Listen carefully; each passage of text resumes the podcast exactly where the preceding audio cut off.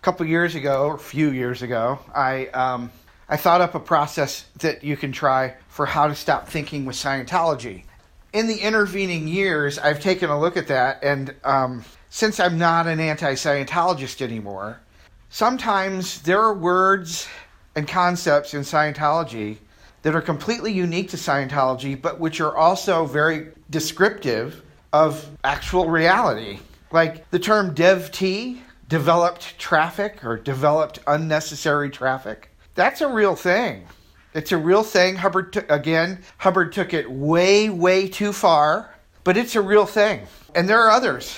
When you can, when you can spot DevT, you don't have to react to it like Hubbard would react to it. You don't have to you don't have to overreact and get angry and make it wrong because quite often Dev T is there for a reason that you're not aware of, right? Or uh, it's not as important that somebody is doing double work. The other things are more important.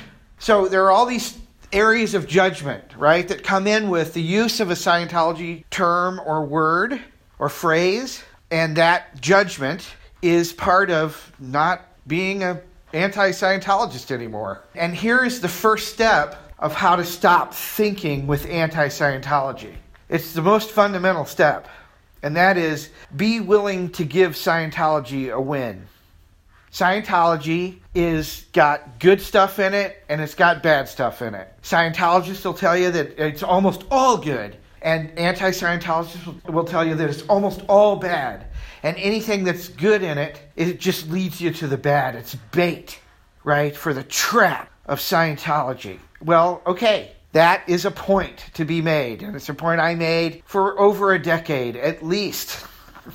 but there's there's this thing where an anti-Scientologist cannot give Scientology a win ever. No quarter will be forfeited for Scientology. Scientology can never have any kind of a win of any kind.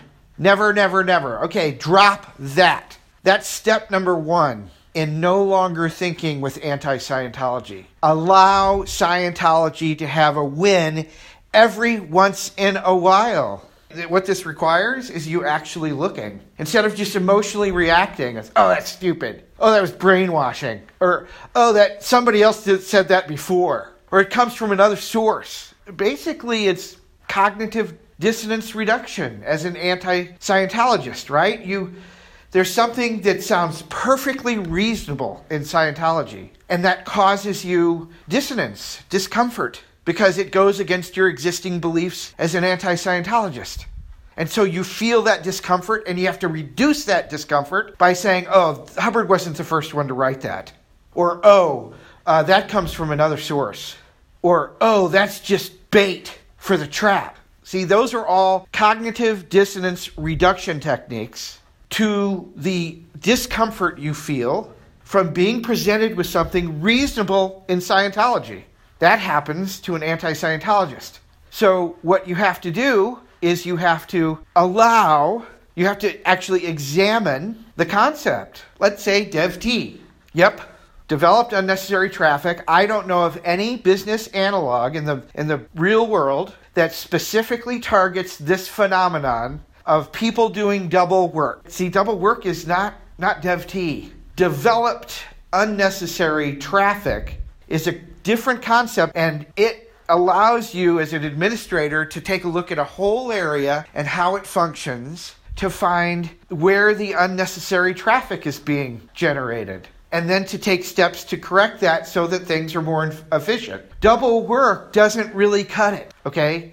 DevT does. So I'm making a case for Scienti- L. Ron Hubbard's development of the concept of DevT in a work environment. And I'm going to give him that win. See, I'm going to go ahead and I'm going to allow him to have a win there.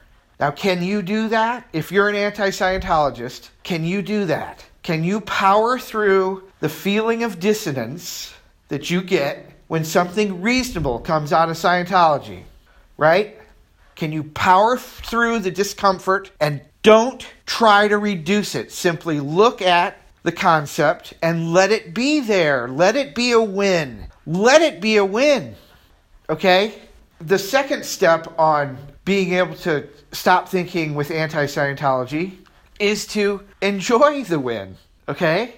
Say, you know, that's actually a pretty interesting thing. That's that's an interesting thing. I might be able to use that.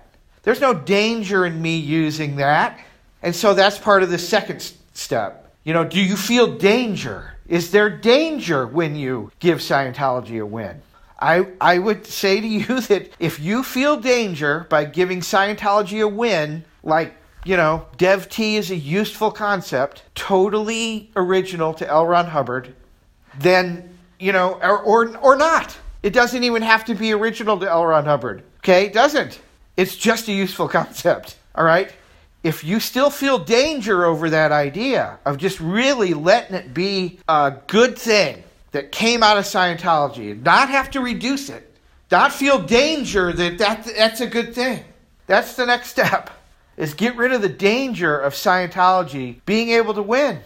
And if you can do those two things and do that on a daily basis and kind of process yourself as you feel these this urge to, you know, oh, that's stupid. And even when it's reasonable, recognize that you're feeling discomfort, really examine that idea that you're looking at, and then let it be a win for Scientology.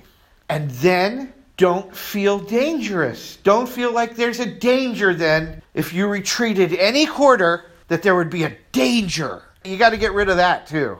You get rid of those two things as, as data comes at you through the course of the next few days, right? And you'll begin to, I'm going to just go ahead and say this, you'll begin to feel calmer. You'll, you'll be less angry. You will get less angry. You will walk around for fewer minutes in a worked up lather against Scientology. And that is good for you. You know, I, I was talking to a person last night and he said, What cost? At what cost? You know, you're sitting here and you're working yourself up on the internet and you're writing all these tweets and you're you're even like me, blog posts and videos and interviews and even freaking TV shows. And you've got to actually ask at what cost and to whom and for what? It's a great point. And I can tell you that in the area of just dev T, at least, it's not worth it it's not worth it to just not let that be a win. Just just let it be a win because it is a win, okay? It is a win for Scientology. So simply let it be that. You'll feel so much better. I'm telling you. And what is, what's that sub the hormone or whatever that kicks in for fight or flight? Cortisoid or whatever the hell it is. Sorry, I should know I should know my hormones if I'm going to give one of these talks, and I apologize. But you'll have less of that running through your system, okay? It won't be frying your brain as much. Just to let Scientology have a win. Can you please do that? Just please. These are the two steps of how to be able to stop thinking with anti Scientology. Over and out.